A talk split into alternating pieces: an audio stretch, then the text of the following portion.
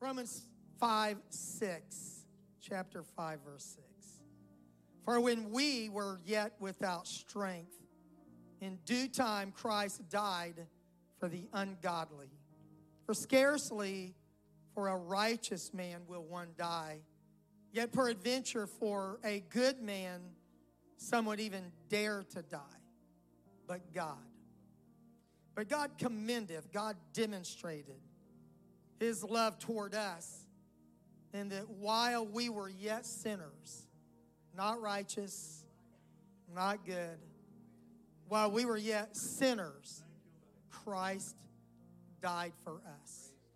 I want to talk to you today about your value to God. God bless you. Please be seated. Do you know how much you're worth? Do you know what your net worth is today? I've heard some people check it every day. Not the average, but the median net worth of Americans is $121,760 in 2020 numbers calculated this year. How much is your body worth? You say, not much these days, you know. Well, if you could sell every organ, every chemical, all the tissue, you might be worth as much as $45 million. But then after you sold out, you wouldn't have anything left. So that's not a very good idea. The average price for a human body is likely to fetch more like $550,000. If you tried to value all the raw materials that make up your body, they might only be worth about $600, uh, which is a lot more than it used to be because I've checked on that in the past. So, what is your value? How much are you worth? As I was studying this theme and looking for various things on value and worth, I ran across some fascinating information about the value of saving a life. It's called VSL, the value of saving a life. There is extensive research into what a company or a government is willing to pay to save a human life. The studies are clear when you read them that they're not attempting to put a value on human life. Everybody admits that that's impossible. But the purpose is only to, ter- to determine what price others are willing to pay to save a life or to prevent the loss of life. They say if a girl falls down in a well, we don't say, well, it's going to cost $10 million to get down there and get you. Good luck. You're not worth $10 million. We don't think like that. We do whatever it takes to rescue the girl out of the well. The study of VSL, the value of saving a life, is not the worth of a human life, but of life saving, of preventing death. Since you can't put a value on human life, you have to determine how much people are willing to accept to risk their own life to save yours. Thank God for first responders who are trained to run to the danger and not away from it. So you can find this out, and I footnoted my research here that the value of saving a life for an American adult is something like $11.6 million. That's what you're worth. The VSL for an American child, all the children will be glad to know that you're with, worth more than twice as much. You're worth $23.2 million to save the life of a child. I believe that's true when in the church, if we reach a 95 year old person and they are saved, we would say we saved a soul. But when a nine year old child is saved, we can legitimately say we have saved a soul and we have saved a life. The trajectory of their life is totally different because they were saved at nine years old. And this is how VSL is applied to something like highway construction, for example. Uh, we've got a dangerous curve in the road, and we need to see if it's going to be worth spending the money to smooth out that curve to save a life. So we predict the improvement will lessen the chance of dying of each person who goes around that curve. If there are a million people driving that curve and each one has a reduced risk of dying because of that curve being straightened out a little bit. So it's one in a million. Maybe we just saved one life. That fixing that curve saved one life. So we would say that the value of saving a life in that case is $10 million to regrade the road. And decisions like that have to be made all the time in business and by government. But I just want to tell you today that God does not calculate your value to Him in that manner. You have incredible value to God. Satan has made a career for all of human history in trying to devalue human life. Life, it seems these days, is cheaper than it's ever been because people are so willing to snuff out another life. Satan has been trying to make people feel they were not worth anything for eons of time. Started in the Garden of Eden, the serpent, Satan in the form of a serpent, he's subtle and he comes to Eve and he asks Eve a question. It's a preposterous question. Eve, did God tell you that you cannot eat of any of the trees in the garden? He exaggerates. And Eve, of course, really messes up because she starts talking to the devil. That is your first mistake. When you start negotiating with the devil, you need to be like Jesus, who responded to temptation by saying, Thus it is written. God in flesh quoted the written word of God to deal with the devil. You and I are not smart enough to outthink him or outsmart him, but the word of God will put him in his place. So the woman said, We can eat of any tree we want except for that one. That one, God said, You can't eat it or touch it. God said, Don't eat it. Maybe Adam told her, Don't touch it. He figured that was a standard to protect the violation of the prohibition given by God. And the devil says back to the woman, You will not surely die. You're not going to die. Verse 5, Genesis 3 For God doth know that in the day you eat thereof, then your eyes will be open and you shall be as gods. In the original, it's like God, not small G O D S. You'll be like God, knowing good and evil. Satan alludes to this idea to Eve. Look, Eve, God doesn't really love you. If God loved you, He wouldn't put this prohibition on you. If God loved you, He'd never tell you no. If God loved you, He would never try to protect His own power to try to keep you from being like Him. So, all of these do's and don'ts is just God trying to protect Himself. And He doesn't really love you, Eve. Doesn't value you, Eve. He's, he's trying to hold you down while he exalts himself. He's trying to devalue God's perspective of Eve in the eyes of Eve. So Eve would believe that maybe God doesn't really love us. Maybe God doesn't really care. Maybe God is trying to keep us from something that's really good. So Eve believes the devil. She believes that God doesn't have her best interests at heart. God doesn't really care for her. So she believes the devil eats the fruit. Her eyes are open. She sees the good and evil. Adam joins her in that sin. They are now filled with shame and nakedness. They're running and hiding from God because now that your eyes have been opened, sin is what devalues you. Sin is what really lowers who you are in your own estimation. The Bible is clear that they experienced death by sin. But God, God still loves his disobedient children. He sheds innocent blood. He covers Adam and Eve with the skins of those innocent animals. And this begins the story of the Bible of God initiating the rescue, of God reaching to restore mankind to a place of fellowship with Him and relationship with Him. If we did not matter to God, then human life would have ended in Eden. God would have pulled the plug on our planet way back then.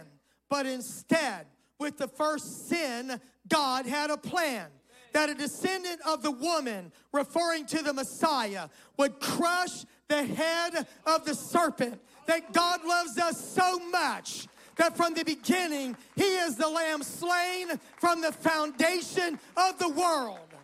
From the first sin, God already had a cure to bring us back to Him.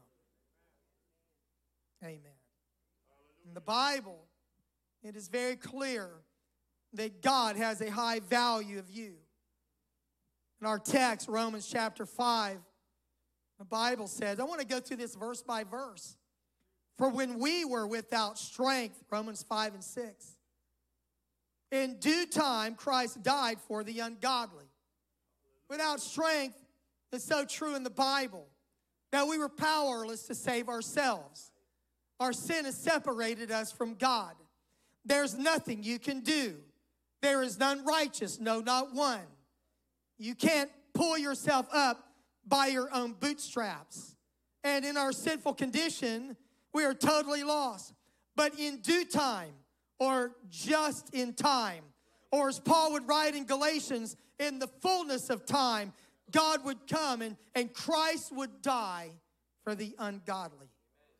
Sinless, innocent blood of Jesus Christ freely given to cover sin. This is remarkable, and it is remarkable because of what Paul writes under the inspiration of the Holy Ghost in verse 7. For scarcely for a righteous man will one die, and yet peradventure for a good man some would even dare to die. Now, he's saying that if, if you're lucky, I don't want to use the word lucky, but you might find somebody who would die for you if you were really a righteous person. You were a law abiding citizen, an upstanding person, righteous in your character. Scarcely could you get anybody to die for you as righteous as you are. But peradventure, perhaps, maybe you could find somebody who would die for a good person.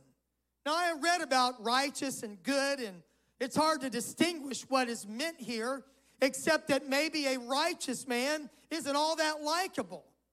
But a good man is both righteous and likable, a friend, somebody that you kind of favor them. And peradventure, for a good man, some would even dare to die.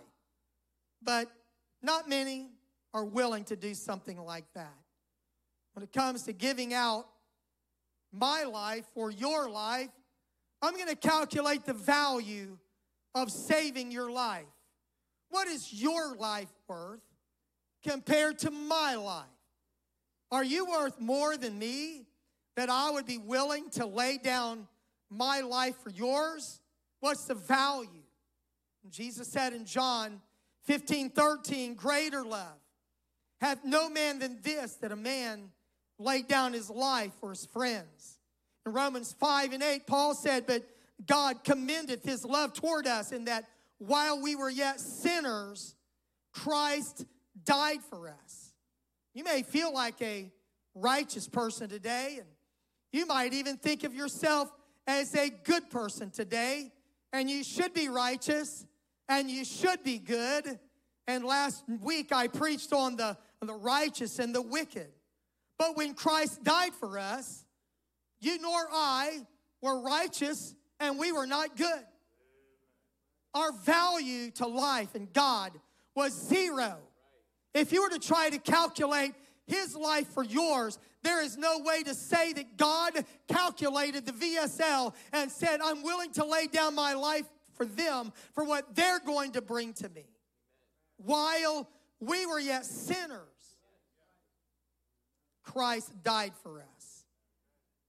This is the miracle of the gospel. That while we were unrighteous and while we were bad, that Jesus Christ died for us.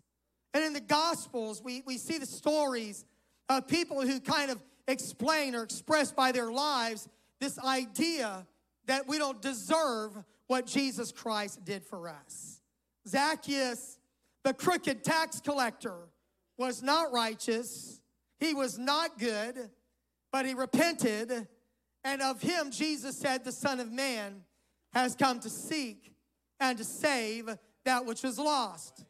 Jesus, in another occasion, decides to go out of the normal route to go through Samaria, that bad neighborhood, the one that Jews would circumnavigate if at all possible. But he goes to Samaria, he goes to the city of Sychar. It is there that he meets a woman who is not worth it. She's been married five times, five past husbands. She is living with a man out of wedlock. She is certainly not the kind of person that brings value to the kingdom of God. But it is to the woman at the well that Jesus brings a message of hope and forgiveness and of living water so that she would never thirst again. The Gospels give us these case studies of people who had no value as we would calculate the value of a righteous or a good person. And then, and then there's the woman who is dragged away from an immoral encounter to the feet of Jesus Christ. John 8 and 4, the woman is taken in the in adultery in the very act. And these accusers say to Jesus, Moses in the law commanded us that she should be stoned. Now, it had probably been a long time when that law was followed, but they're going to pull it up anyway. They say to Jesus, What do you say about it? These supposedly righteous people condescendingly looking at this woman wanting Jesus to judge her. And Jesus stoops down and takes his finger and he starts writing on the ground, doodling. People speculate he's writing their sins or whatever. Doesn't say anything about that. They're trying to catch him in his words. But then this last phrase of John 8 and 6, the Bible said, as though he heard them not. He's ignoring them. He heard what they said, but he's acting like he didn't hear a word of that at all. If you ever want to know what God thinks about you, when you start accusing other people, he acts like he's ignoring you. I don't think that really sunk in. When you decide you're going to judge everybody else, God stoops down on the ground and he starts doodling around as if he didn't hear you because you're aligning yourself with Satan, who is the accuser of the brethren.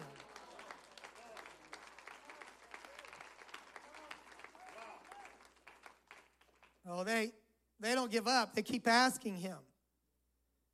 Well, he stands up and he looks at all these accusers and he said, He that is without sin among you, let him first cast a stone at her. And then Jesus stooped down and started writing on the ground again. This is one of the most amazing passages, the reaction of Jesus Christ. They heard it being convicted by their own conscience. They went out one by one from the oldest to the youngest. Thank God they at least had a conscience and a knowledge of their own sins, that they were standing in the place of judgment when they themselves were worthy to be judged. And the only one in that conversation or in the universe worthy to judge by the law.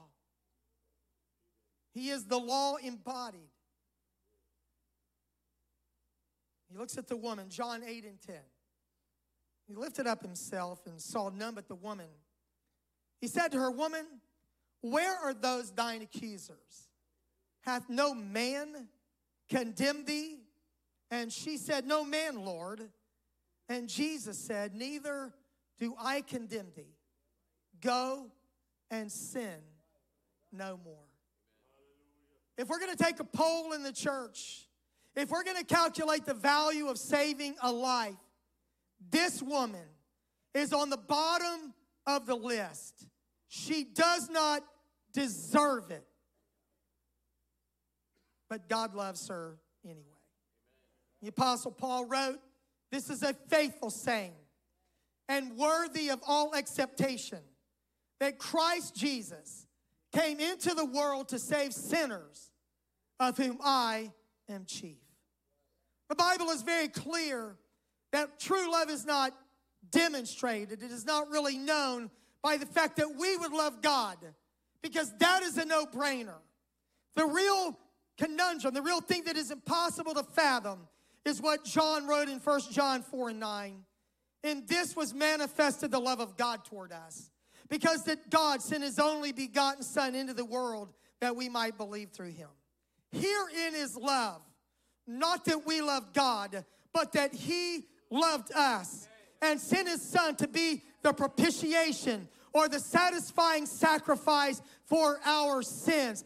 This is how we know that we have value to God. Not because we love God, but because God stooped so low and came so far that being in the form of God thought it not robbery to be equal with God, but he made himself of no reputation. He who knew no sin became sin for us, that we might be made the righteousness of God in him.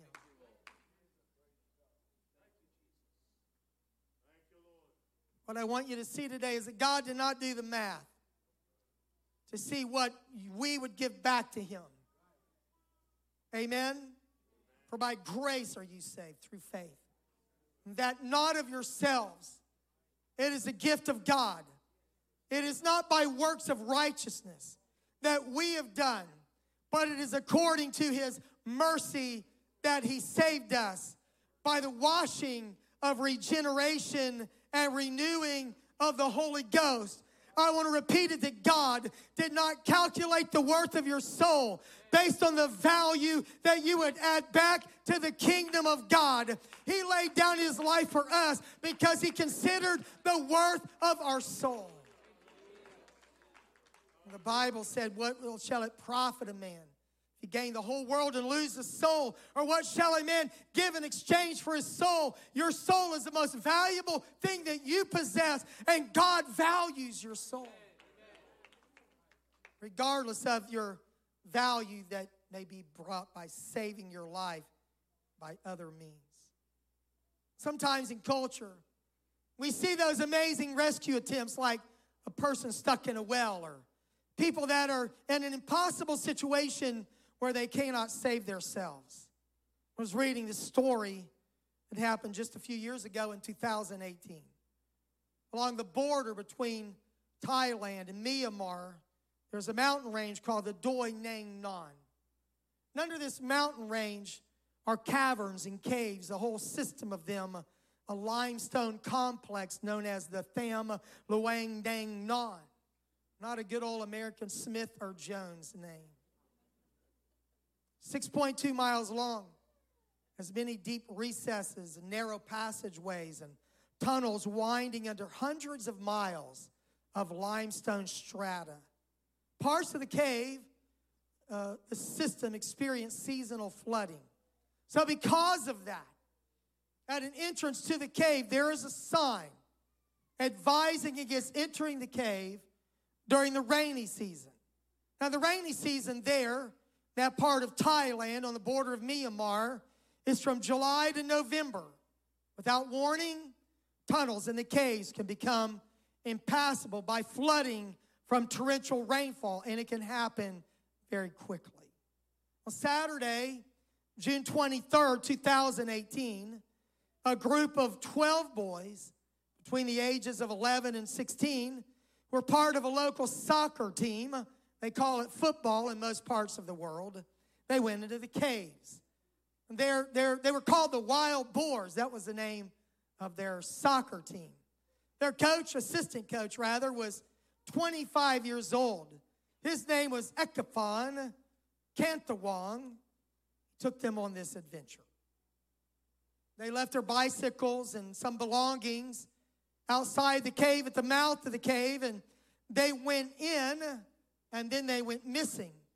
They did not come back. According to early news reports, They planned to have a birthday party in the cave after their soccer game. But sudden, continuous rainfall flooded the tunnels in the cave, and this soccer team was stranded in there. Days went by without any relief from the rainwater would not recede. There was no contact the stranded boys for more than a week. Efforts to locate this group were hampered by the rising water levels and strong currents inside the cave system. This team of young boys caught the attention of the world, and the cave rescue effort expanded into a massive operation amid the intense worldwide public interest. There's, there's boys stranded in a cave. Let's go get them. You might remember this story from 2018. International rescue teams rushed to Thailand to help. On July 2nd, after advancing through narrow passages and muddy waters, the British divers John Volanthen and Rick Stanton found the group alive. These boys and their coach were stranded on an elevated rock about two and a half miles from the mouth of the cave. There were failed rescue attempts. There was an elaborate rescue plan that was devised, but days dragged on and the conditions were extremely difficult. Once the plan was in place, two divers would escort each of the boys out. The boys would be tethered to a lead diver, and another diver would follow behind. I saw a graphic, and between services, learned more information that each boy was placed on a stretcher with a full face dive mask. One boy had a smaller frame, and his mask had to be duct taped to his face. The rescue required the boys to be dived out of the cave, and because it was so dangerous and they probably could not handle the, the darkness, each of them was fully anesthetized. They were sedated so they could be taken out. I read between services this presented unique practical and ethical challenges for the rescue team. There were major departures from normal anesthetic practices that were required. Taking anesthetized children underwater was unprecedented, it was complex, and it was dangerous. But to do this underground in a flooded cave meant that the risks were extreme. But one by one, these boys were reached. The resources required to do this were immense. This rescue effort involved as many as 10,000 people, more than 100 divers, scores of rescue workers, representatives from about 100 governmental agencies, 900 police officers, 2,000 soldiers, 10 police helicopters, seven ambulances, more than 700 diving cylinders. And my cousin at that time was stationed uh, in, in, Panama City Beach, which is like the, the naval dive training center of the world. And guys there were in touch with people that they had trained in Thailand. They had to pump more than 1 billion liters of water out of those caves. That's over 264 million gallons of water. The cost was immense. Not just in resources and time and money, but also in human lives. Two men on the rescue teams lost their lives in the effort. While coming back from delivering some air tanks to the boys, Saman Kunan, he's 38 years old, a former Royal Thai Navy SEAL, probably trained by our Navy SEAL trainers, was trapped in a small section he ran out of oxygen and he died of asphyxiation, saving those boys. The following year, in December of 2019, a rescue diver who was also a Thai Navy SEAL named Beirut Pakbara, he died of a blood infection that he contracted during the operation. These men gave their lives to save the lives of others. But in all, when it was said and done, all 12 of the boys and their coaches, their coach was rescued. It's an amazing story. There's been documentaries and a movie or two maybe made about this. An extraordinarily extraordinary effort that had an amazing happy ending. But when I read about this story, and there are numerous accounts, it was amazing to me that no one on that rescue team esteemed their life more valuable than the lives of those boys and their coach who were hopelessly trapped. How much did it cost? 18 days, 10,000 workers, mostly done by volunteers, worth millions and millions of dollars, from 9 to 300 to 500 million, I've read. You tried to calculate all the volunteer hours. But the rescuers, they believed that those boys were worth saving. They had never done anything for the rescue workers. Those boys were young teenagers, 111 at least, one. Like every sinner ever saved by Jesus Christ, those who gave their lives to save them valued the lives of those boys. No one sat around trying to calculate the cost. What's it going to cost? How long is it going to take? What are we going to have to do? How many doctors are going to help us? Boys maybe had to be repeatedly anesthetized as they were brought out of the caves.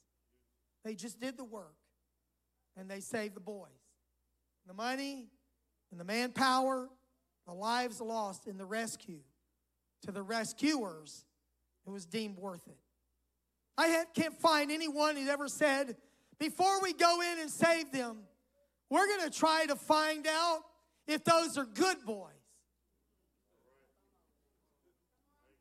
Before we go after them, let's find out if they are righteous boys.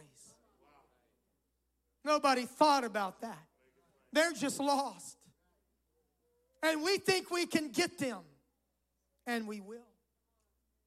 There's a story in the Bible that mirrors this story to me when Jesus was crucified. According to Matthew 27 38, he was crucified between two thieves, one on his right hand and one on his left. One of the malefactors, Luke tells us, that was hanged with him railed on him. And he said, If you're the Christ, Save yourself and us. The other side, that thief, as he is dying, has a change of heart. And he rebukes that first thief and says, Do you not fear God? Saying we're under the same condemnation and, and we're dying justly, but, but this man has done nothing amiss. He recognized the innocence of Jesus Christ. And he said to the Lord, Lord, remember me when you come into your kingdom. Through his excruciating pain, that thief looked into the eyes of Jesus Christ, said, Remember me. And Jesus did. I want you to think about the value of saving the life of that thief on the cross. He had literally no perceived value. He lived his life as a malefactor, a criminal, and he's dying a thief. His whole life is coming to an end. He's getting what he deserves. He deserves to die. He had done nothing to deserve the love of God. He would never volunteer at church, He'd never return his tithes to the Lord, never give to missions. I imagine he could never give to imagine. He didn't have any time to go make amends for all the wrongs he had done. Couldn't give back any money, couldn't say, I'm sorry. He couldn't fix any of the mess that he'd spent his life making. He's hanging there and dying. He's powerless to add value to anyone or anything. Before sundown that day, the Roman soldiers would come by, and with their expertise, they would take those mallets and they would break the legs of both thieves, reducing their ability to hold themselves up on the cross. Because the Sabbath was coming, those men would sag on the cross. And by asphyxiation, they would die. And Jesus laid down his life was died before the soldiers got there. If you knew his case, if you knew this man, you would have not given him a prayer. No hope at all. But at the end of his life, in the end of his life, all he had was a prayer. And that prayer was enough.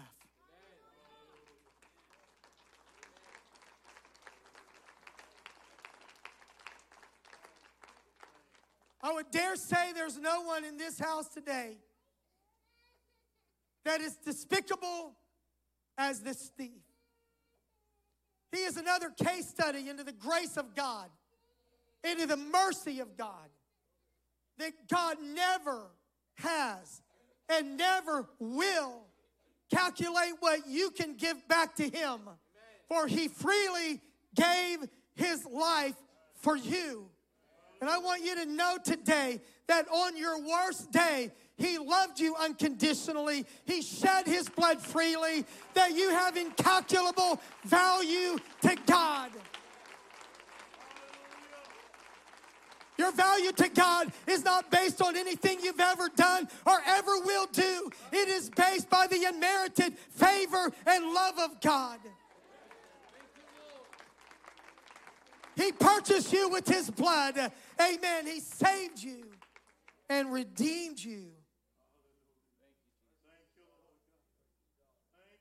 Amen.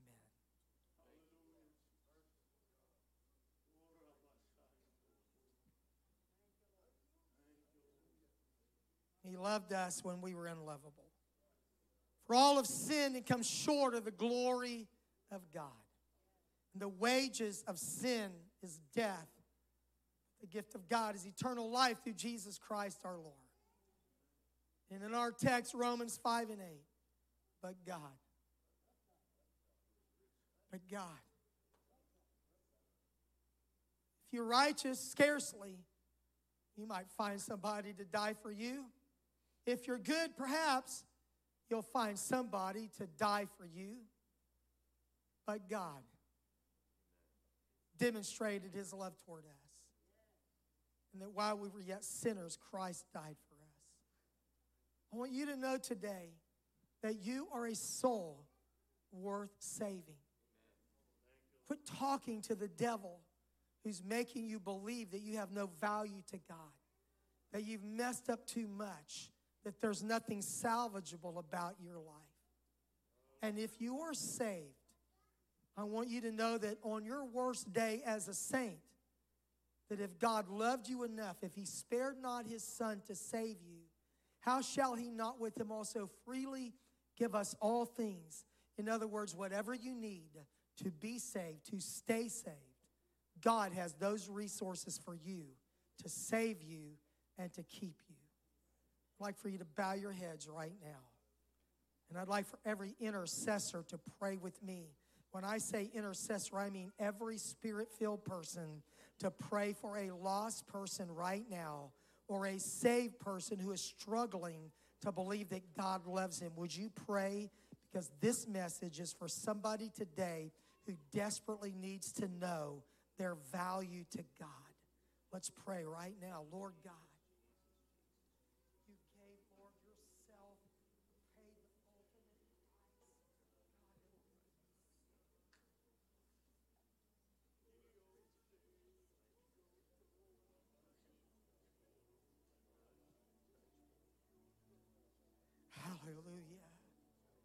Hallelujah.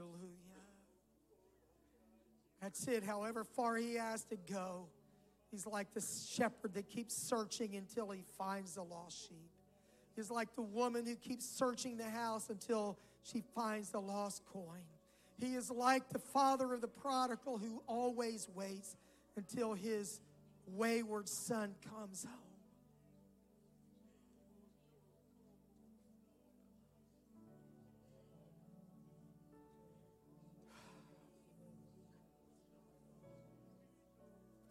Would you thank the Lord for the unspeakable gift of salvation, for the unmerited love of God, for the price He paid for you?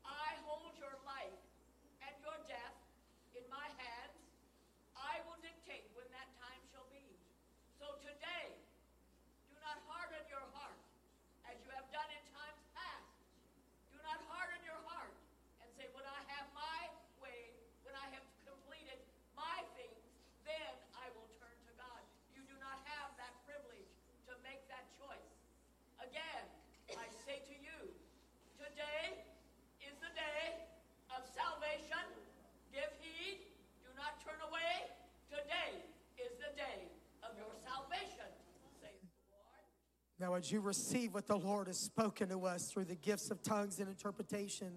Because God has accentuated this message with a giant exclamation point. This message is about the love of God reaching for you. But this message from the Lord, to underscore this message, is a divine ultimatum that you do not have the luxury of time, you only have today.